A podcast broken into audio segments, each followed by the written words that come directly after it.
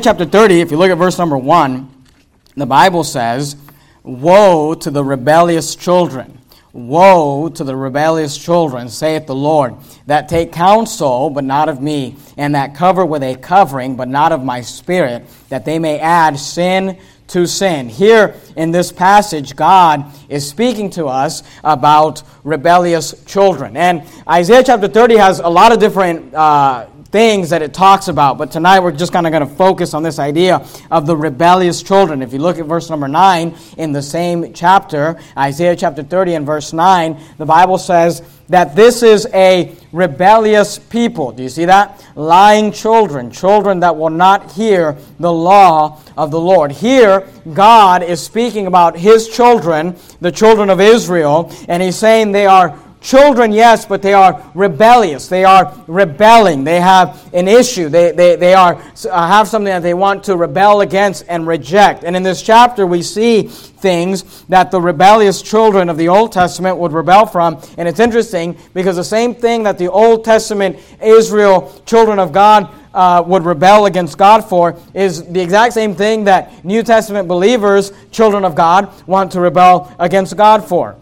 And I want you to notice as we look at these tonight, number one, if you're taking notes, I want you to notice they rebel against biblical counsel. They rebel against biblical counsel. Look down at verse number one again. Woe to the rebellious children, saith the Lord. Now notice this that take counsel but not of me. Now, who's speaking? That's the Lord, right? Saith the Lord. Woe to the rebellious children, saith the Lord, that take counsel, but not of me, and that cover with a covering, but not of my spirit, that they may add sin to sin. Look at verse 2. That walk to go down into Egypt. Now, in the Bible, Egypt always represents the world. And notice, you will always notice that they're walking down into Egypt. They're going down into Egypt. It's called the house of bondage. It's called, it, it represents worldliness. It represents the, the mentality of this world. And here, the Bible tells us that the children of Israel, they walk to go down into Egypt and have not asked at my mouth. Now, God is the one who's speaking through Isaiah here. The Lord speaking.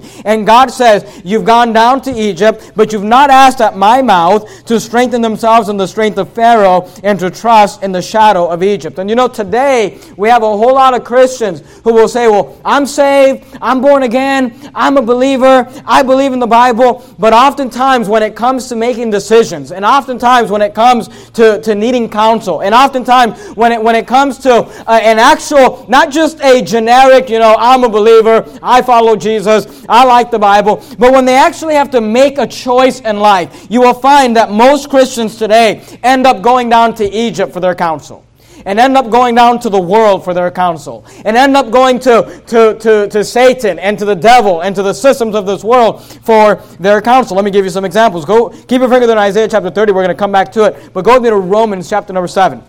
Romans chapter number 7. In the New Testament, you got Matthew, Mark, Luke, John, Acts, Romans. Uh, we're going to look at a lot of passages tonight, so I need you to kind of stay with me. I'll try to guide you the best that I can. Matthew, Mark, Luke, John, Acts, and Romans. Look at Romans chapter number 7.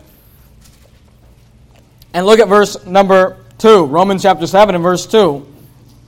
Romans chapter number 7 and verse 2. Today we have a whole lot of Christians that, quite honestly, let's just be honest tonight, and let's not, let's not, you know, uh, try to sidestep the issue. Today we have a whole lot of Christians that though they are saved, and though they say they love God, and though they say they love the Word of God, when it comes right down to it, they really don't care what the Bible says. I don't know how many people I've talked to over the last four years of, of pastoring, and four years is not very long. I plan to pastor, you know, for 40 years, you know. Over the last four years, how many marriages have came to me and, and, and said, you know, well, I'm dealing with this or I'm dealing with that. And it seems like when it comes right down to it and you show people, well, here's what the Bible says, they want counsel, but not from God. They want counsel, but they don't want to ask at the mouth of the Lord. Notice Romans chapter 7. The Bible says this in Romans chapter 7, talking about marriage. I often show people this, these verses in Romans chapter 7. The Bible says in verse 2 For the woman which hath an husband is bound by the law to her husband. Now, notice this. I know this is not popular today. I know this is not what society believes today. This is what society used to believe when we used to have a nation that actually had morals and had decency and had character. But the Bible says that the woman which hath an husband is bound by the law to her husband. Notice, so long as he liveth. Do you know that the Bible teaches that marriage is till death do us part? Bible says, but if the husband be dead, she is loose from the law of her husband. So then, if, now notice, if while her husband liveth, now notice what the Bible says. So then, if while her husband liveth, she be married to another man, she shall be called an adulteress. The Bible teaches that an individual who gets divorced and then gets remarried, God calls that adultery. Because here's what you got to understand about the Bible God does not acknowledge divorce. You say, Well, I got a piece of paper that said that I am legally divorced. God says, What paper? God says, As far as I'm concerned, you're married till death do us part.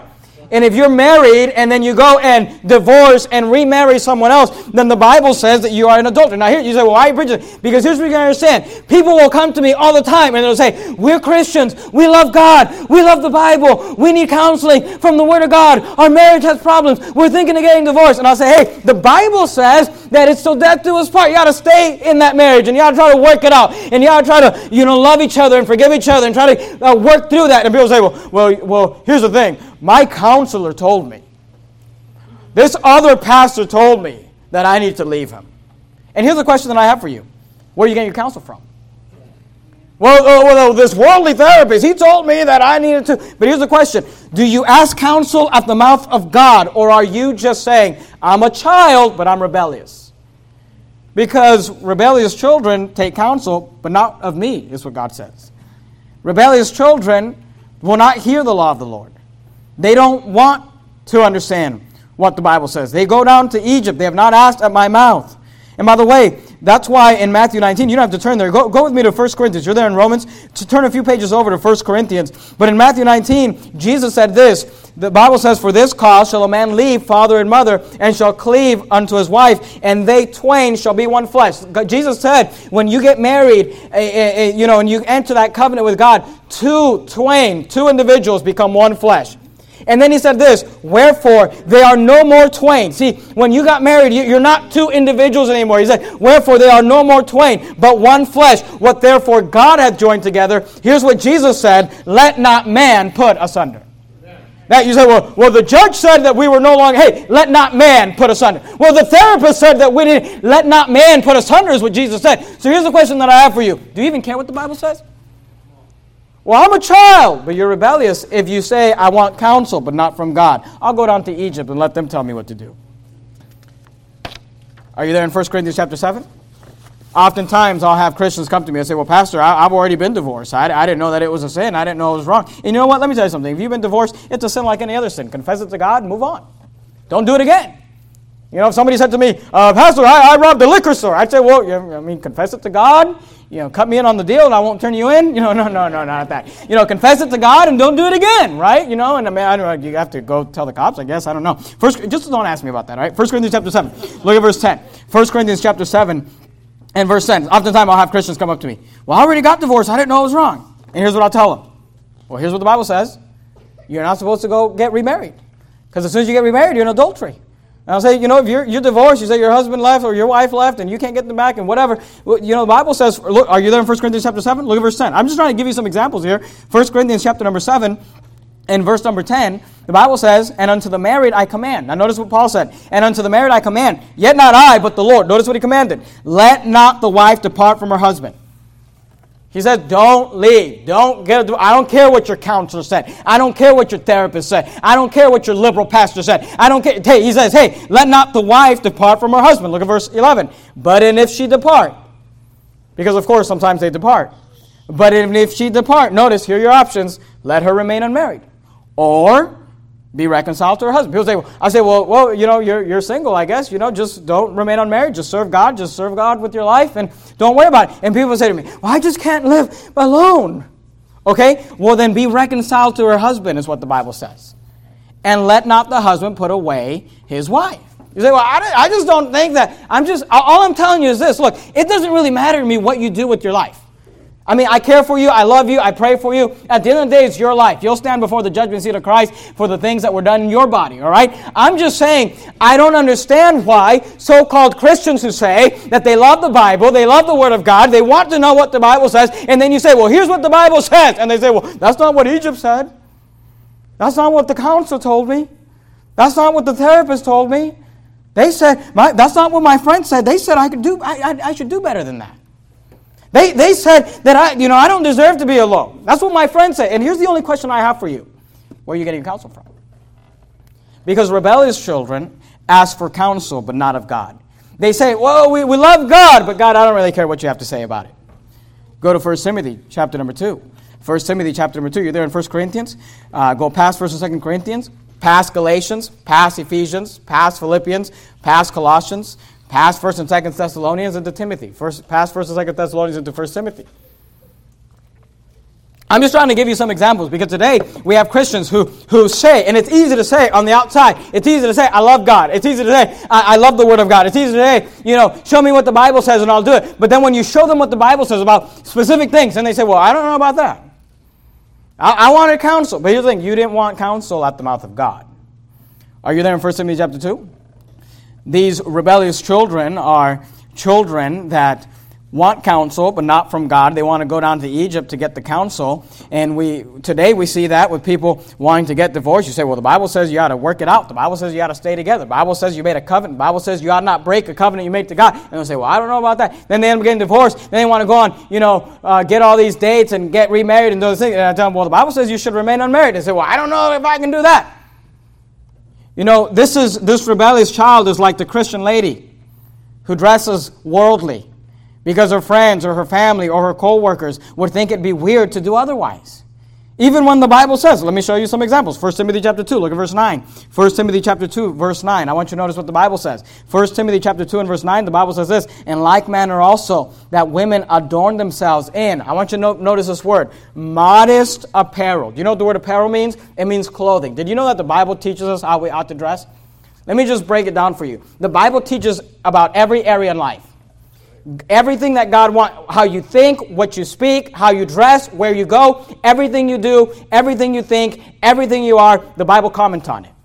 And here the Bible tells us that in like manner also, women ought to adorn themselves in modest apparel. That word modest means not bringing attention to yourself. You know, ladies, you ought to dress in a way, and we're not talking about being the bag woman, okay? We're not talking about, you know, looking like, you know, like you're homeless or something. You ought to dress nice, and you ought to look nice. But you know what? You ought not dress in a way where you are dressing to attract attention. That's the opposite of modest. The word modest means to not bring attention to yourself. The Bible says that women adorn themselves in modest apparel, with shamefacedness. That word means bashful. It means you, are not trying to attract attention. You don't want people to notice you when you walk in the room. He says, with shamefacedness and sobriety, not with broided hair or gold or pearls or costly array. Now listen to me. He's not saying it's wrong to have, you know, to do up your hair or to, uh, to put jewelry on. But here's what he's saying. If if all you are is about the way you look, look at my makeup, look at my hair, look at my jewelry, look at the way I dress. God says, hey, you are not modest. You are bringing attention to yourself. And the Bible says it's wrong. Go to 1 Peter chapter 3. You're there in 1 Timothy. 1 Peter chapter 3, 1 and 2 Timothy, Titus, Philemon, Hebrews, James, 1 Peter. 1 and 2 Timothy, Titus, Philemon, Hebrews, James, 1 Peter. 1 Peter chapter number 3, look at verse number 3. 1 Peter chapter number 3 and verse 3. 1 Peter chapter 3 and verse 3. 1 Peter chapter 3 and verse 3. Notice what the Bible says. Whose adorning? Let it not be that outward adorning. Talking to the women here. And specifically because dress issues are uh, something that women deal with. I mean, just look at the guys. Good night. They don't, they don't care. You know, but he's speaking to the women here, but you know, it, it applies to men too. Whose adorning? Notice what he says. Let it not be that outward adorning of plaiting the hair and of wearing of gold and of putting on of apparel. Again, there's nothing wrong with doing your hair nice. There's nothing wrong with having on nice jewelry, ladies. It's okay. But listen to me. If all you are about, if all you ever talk about is how I look and how you look and how this and how that, the Bible says that we ought to dress modestly, to not bring attention. You ought not say, well, I'm going to put this on. I want all the guys to look at me. You are a Jezebel. And you ought to get right with God whose adorning let it not be that outward adorning of plaiting the hair and of wearing of gold and putting on of apparel, but let it be, notice verse 4, the hidden man of the heart. Isn't that what we were talking about this morning? And that which is not corruptible, even the ornament of meek and quiet spirit, which is in the sight of God, uh, of God, a great price. Go to Deuteronomy, just real quickly. Uh, keep your finger there in 1 Peter or around 1 Timothy, because we're going to come back to it. But go to Deuteronomy in the Old Testament Genesis, Exodus, Leviticus, Numbers, Deuteronomy. Genesis, Exodus, Leviticus, Numbers, Deuteronomy. Genesis, Exodus, Leviticus, Numbers, Deuteronomy. Pastor, what does the Bible say about the way we should wear, dress? Well, it says you ought to dress modest. It says you're not, you, when you come to church, you're not going to a club, okay? You, you ought to dress in a way you're not trying to bring attention to yourself. Well, I don't know about all that. Well, if I did that, if I dressed like that, you know, my friends would think it's odd. My, my, my, you know, family would think I'm in a cult. My, my friends would think I'm, I'm weird. Now listen to me. Here's the only question I have for you. It doesn't really matter to me how you dress. I really could care less. But here's the question I have for you. Where do you get your counsel from? Because it's easy to say, I love the Word of God. Till you actually look at the Word of God and then you say, well, I don't know about that. I don't know that I want that counsel. And all it means is you may be a child, but you're rebellious because rebellious children rebel against biblical counsel. Are you there in Deuteronomy 22? Let me show you a verse. And some of you, you may have never even seen this verse, and that's okay. Deuteronomy 22, look at verse 5. Deuteronomy 22 and verse 5. Notice what the Bible says. Deuteronomy 22 and verse number 5. Deuteronomy 22 and verse 5. Let me show you what the Bible says. The Bible says this The woman shall not wear that which pertaineth unto a man. You know what the Bible commands? That there, are, there is clothing that a woman should not wear.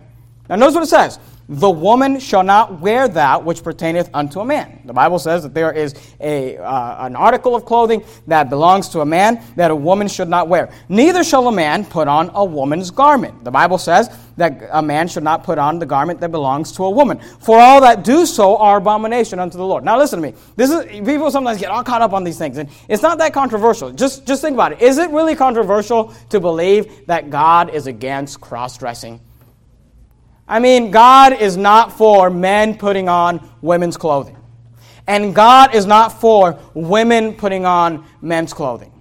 The question is this what is men's clothing? And what is women's clothing? And here's what you gotta understand at Verity Baptist Church, the Bible is our authority. We allow the Bible to tell us what we ought to believe in every area of uh, faith and practice. So let me give you some examples. Go to Exodus. You're there in Deuteronomy? Just flip a few pages over to Exodus chapter number 28. Exodus chapter 28. Because God just told us that there is a piece of clothing that pertains unto a man, and a woman should not wear it. And God told us that there is a piece of clothing that pertains unto a woman, and a man should not wear it. So the question is this what is the piece of, what is the clothing that God would have a man to wear? Well, let me show you. Exodus 28.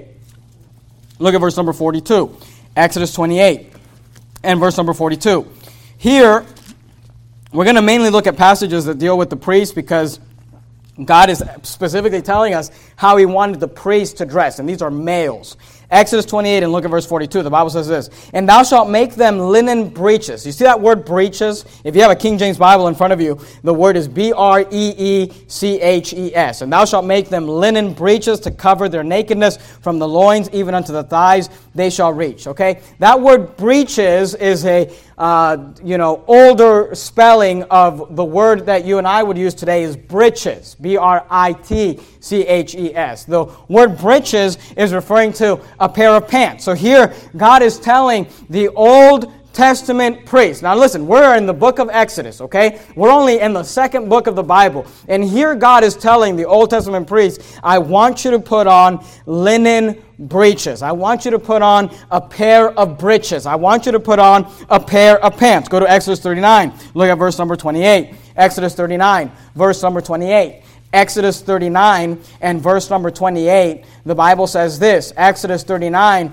and verse 28, the Bible says, And a mitre of fine linen, and goodly bonnets of fine linen, and linen, I just want you to notice this linen breeches of fine twine linen. Do you see that? Here, God again tells the priest, I want you to put on a pair of breeches or britches. Leviticus chapter 6. Look at verse 10. Leviticus chapter 6 and verse number 10. Leviticus chapter 6 and verse 10, the Bible says this And the priest shall not put on his linen garment and his linen breeches. Do you see that? The priest shall put on his linen garment and his linen breeches, those are breeches, shall he put on upon his flesh and take up uh, the ashes which the fire had consumed with the burnt offering on the altar, and he shall put them beside the altar.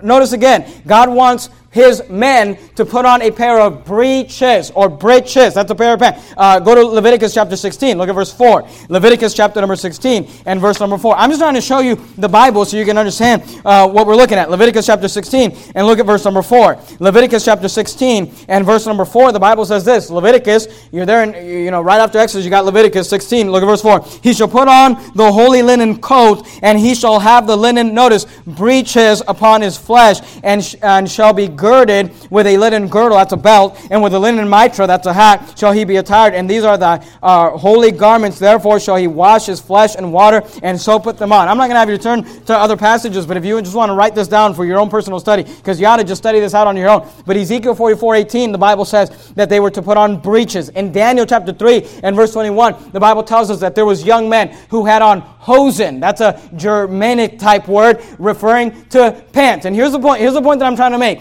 Today we are told, you know, in the Bible, everyone wore a dress. The man, you know, who's gone to who's ever gone to like Sunday school when they were a kid and saw the picture and Jesus wearing a dress?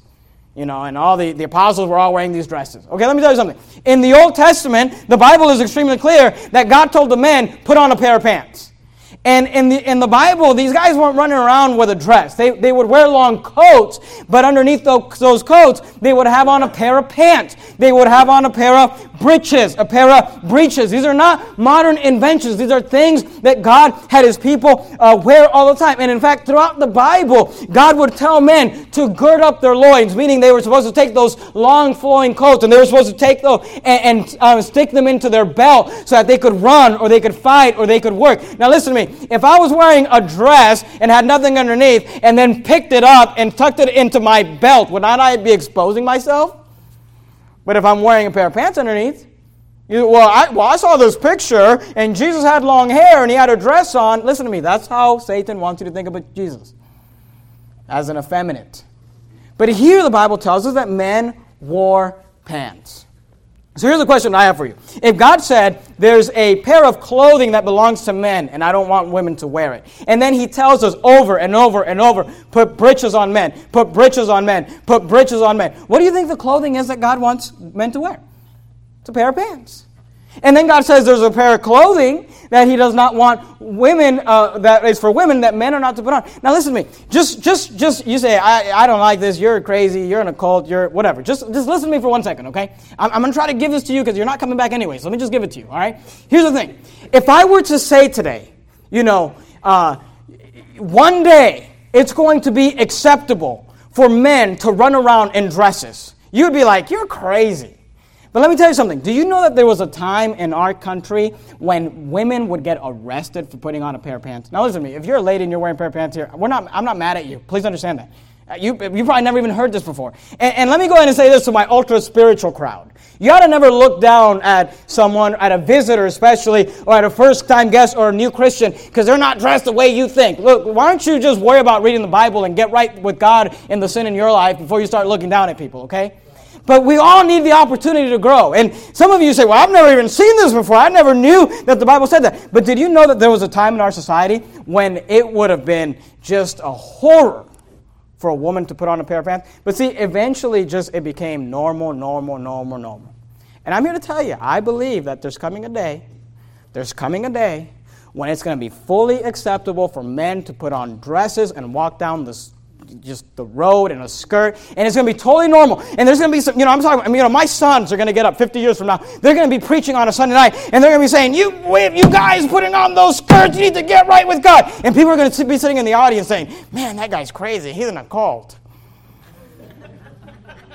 just like you're doing right now.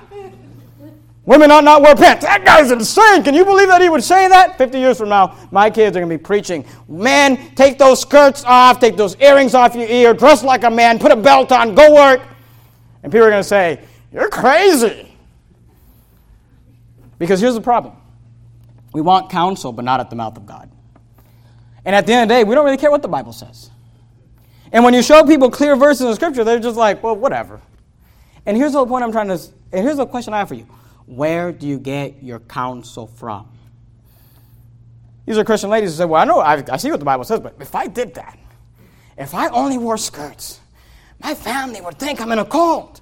And here's the question I have for you Where do you get your counsel from? See, this is a Christian that gives in to peer pressure and drinks alcohol or does drugs, even though the Bible says you ought to be sober, even though the Bible says you ought not even look at alcohol, even though the Bible says it's wrong to put yourself in a position to be taken advantage of like that. And they do it anyway because they don't care what the Bible says. Here's all I'm trying to tell you rebellious children ask counsel, but not at the mouth of God.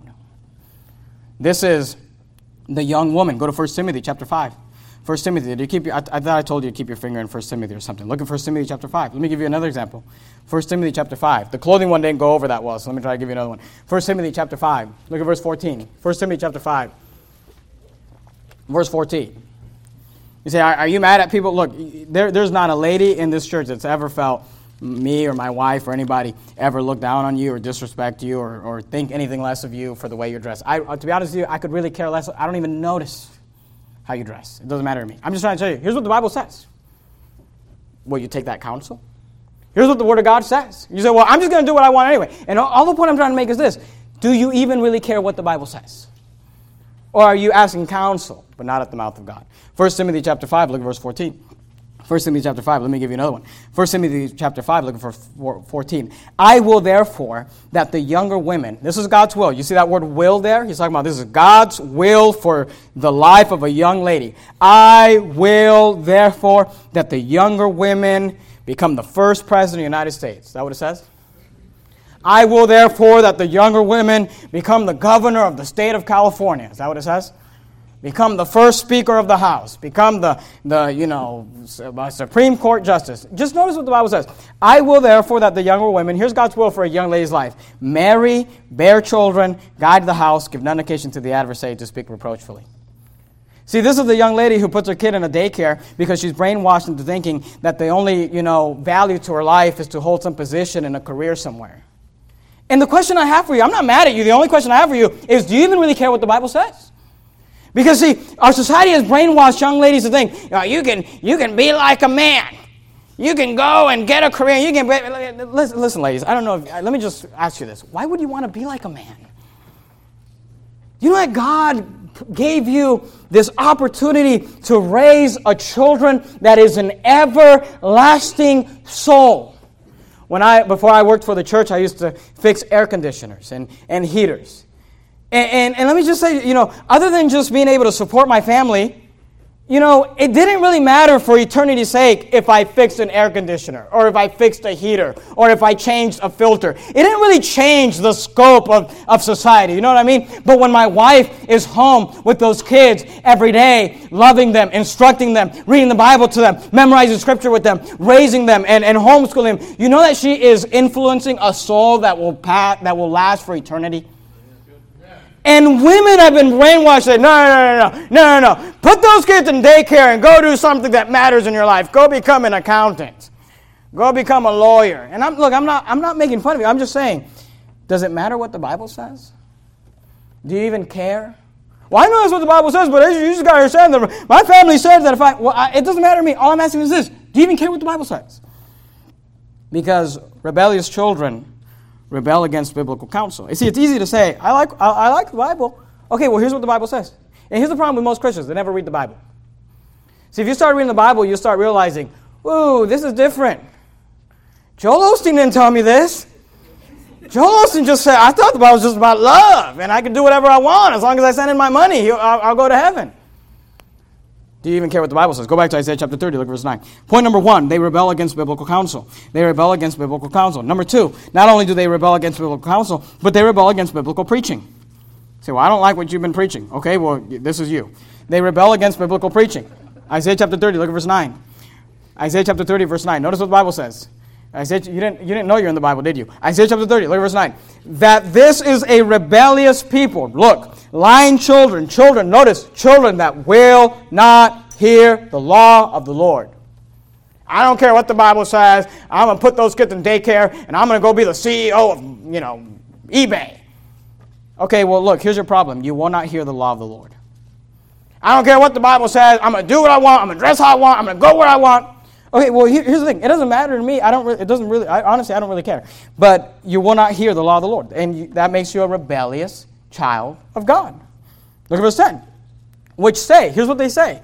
Say to the seers. Now, a seer was a word for prophet, and you'll see prophet here in a minute. But here's what they say the rebellious children, the rebellious church member, the rebellious Christian, which say to the seer, here's what they say. The seer is the preacher, all right? Here's the guy that's preaching. Which say to the seers, See not.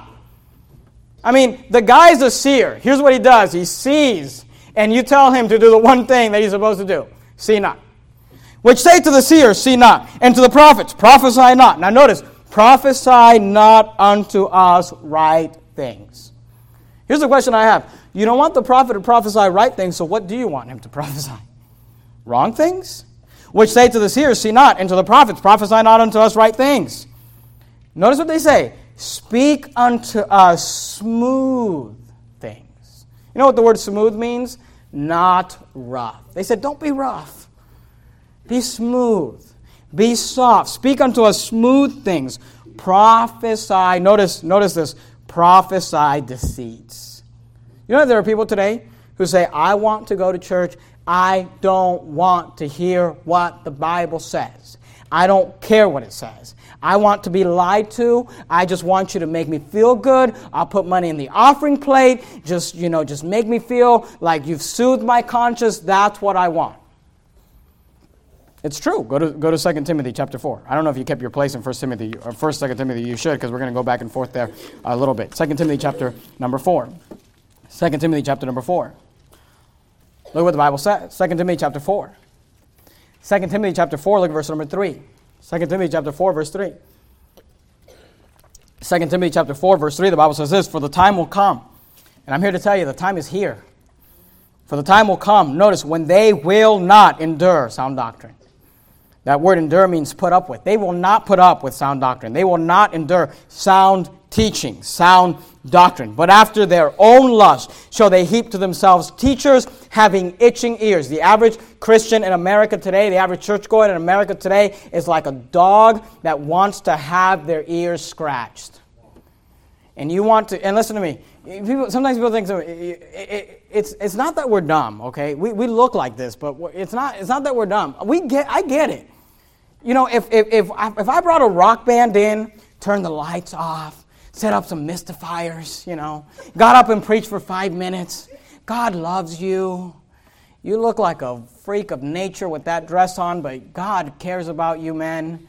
Just put that earring in your ear and don't worry about it. You know, if I if I preach like that, if I just came up to you every Sunday and say, "Here, let me let me scratch your," ear," you'd be like, "Let's let's let's take another offering." You'd like it because we like to be well felt good.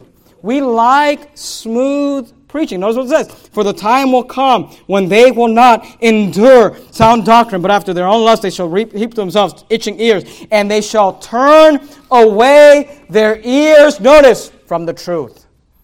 Prophesy unto us deceits. Lie to me.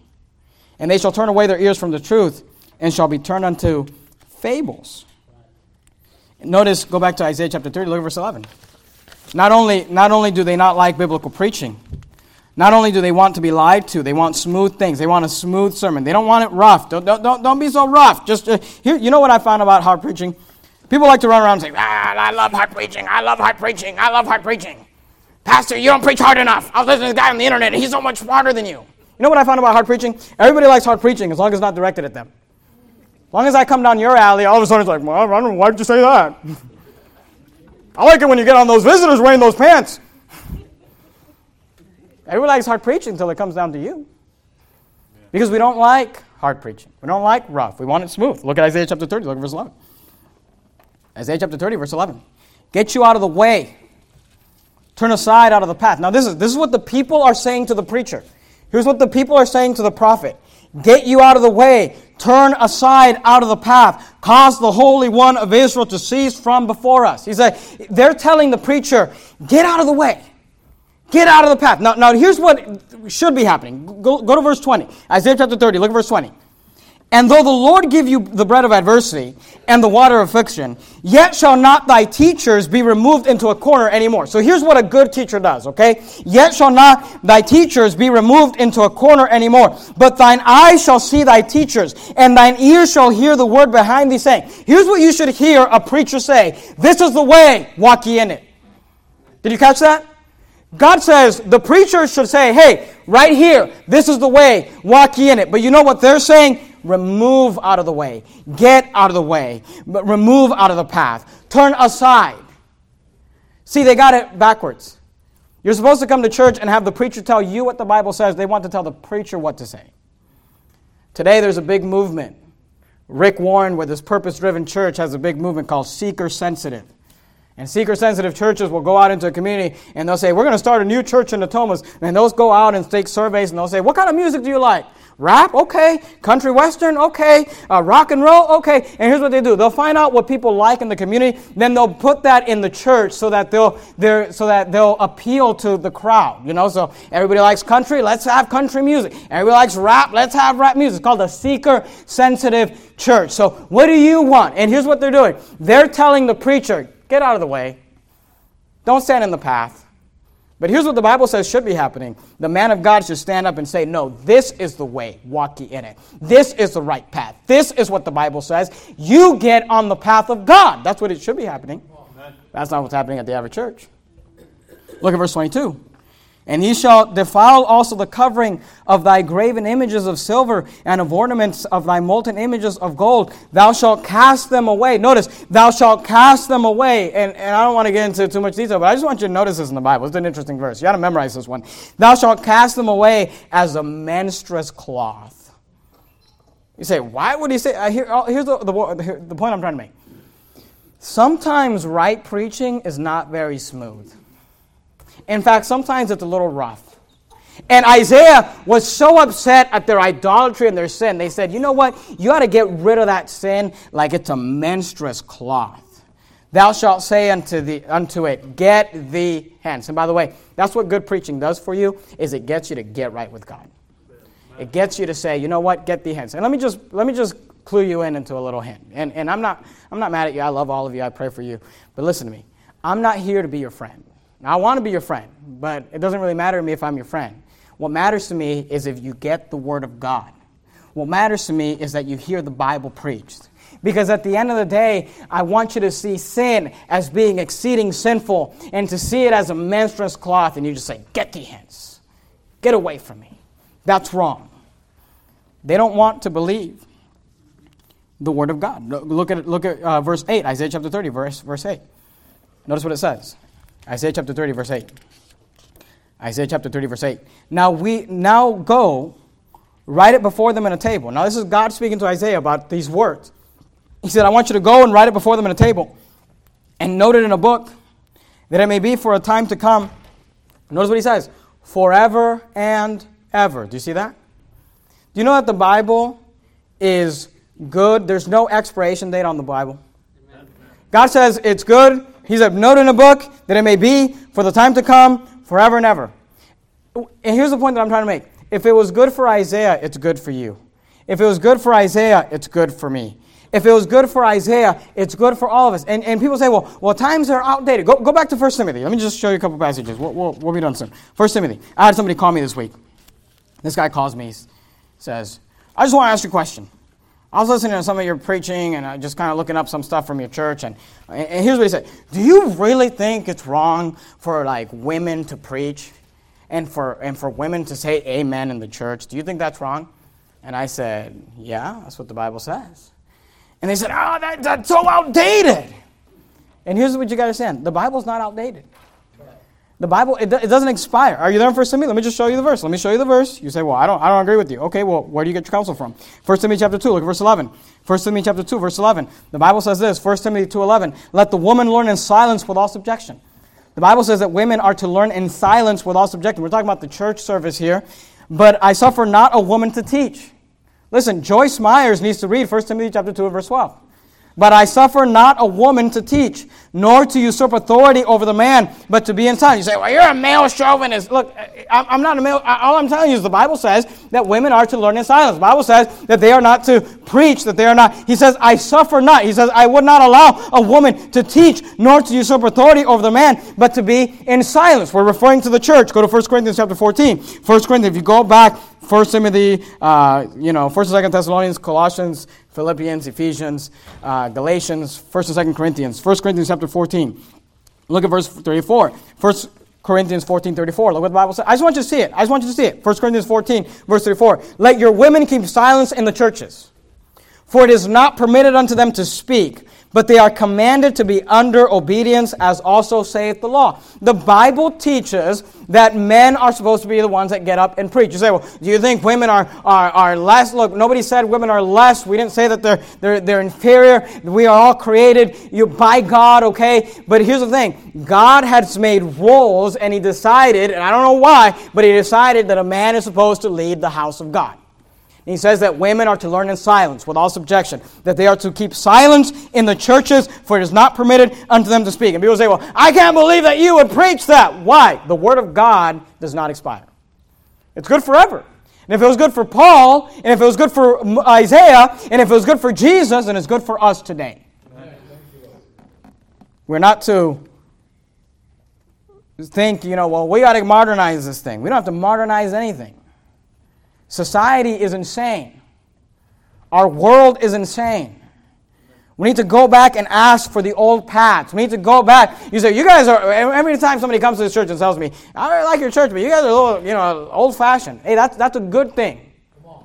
And I'm not talking about old fashioned like the 60s or the 40s. I'm talking about old fashioned like Jesus is old fashioned. Old fashioned like eternity. Because the Word of God does not change, it's good forever. And if God says it, and here's what you understand. And some of you, you just need to grasp this about Verity Baptist Church because we are biblicists. We believe the Bible. And it, people say this, well, uh, the Bible says it, so I believe it. Here's the thing if the Bible says it, it doesn't matter if you believe it. It's true because it's the Word of God. say, well, if you, I just don't think that, and I just don't feel like, and I heard this one preacher say, and they said that the Greek actually, here's the thing where do you get your counsel from? Because what does the Bible say? Go back to Isaiah chapter 30, look verse 3. Isaiah chapter 30, verse 3. Let me give you just a couple things that rebellious children should do. We'll do it, we'll do it quickly. Rebellious children should realize. Rebellious children should realize that the word, the world cannot help you. Notice Isaiah chapter 30, look verse 3. Therefore shall the strength of Pharaoh be your shame, and the trust in the shadow of Egypt your confusion.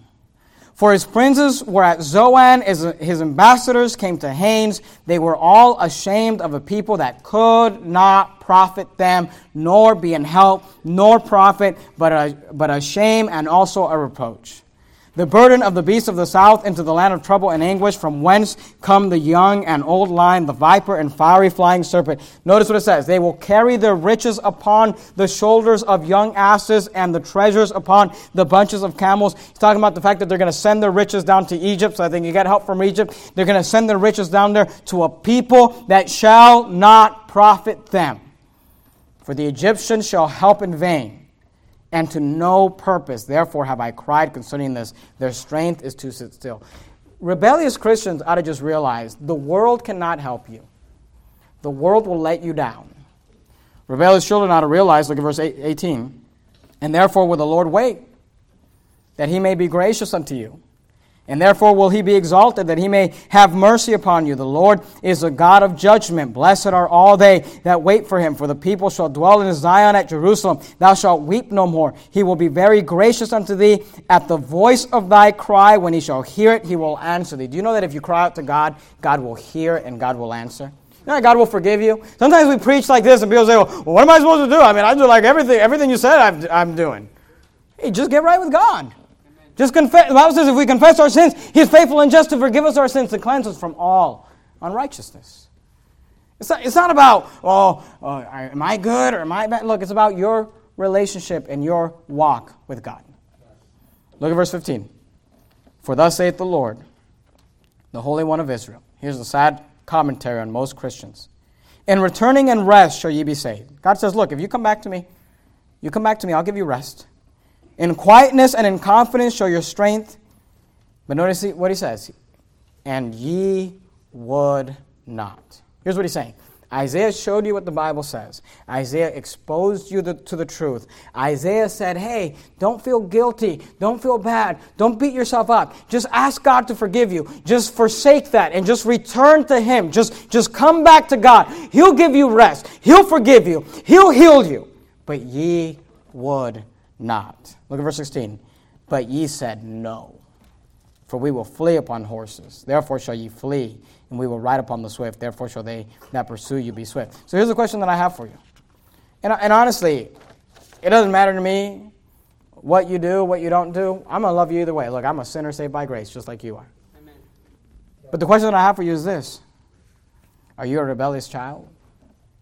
So, well, what, what makes you rebellious? When you're given biblical counsel and you say, well, that's not what I'm going to do. When the Bible is preached and you say, well, I don't want that. I, I, want, I want smooth. I want not rough. I want something that makes me feel good. Because the whole point of the Christian life is to be conformed to the image of God, to the image of His Son, to be like Christ every day.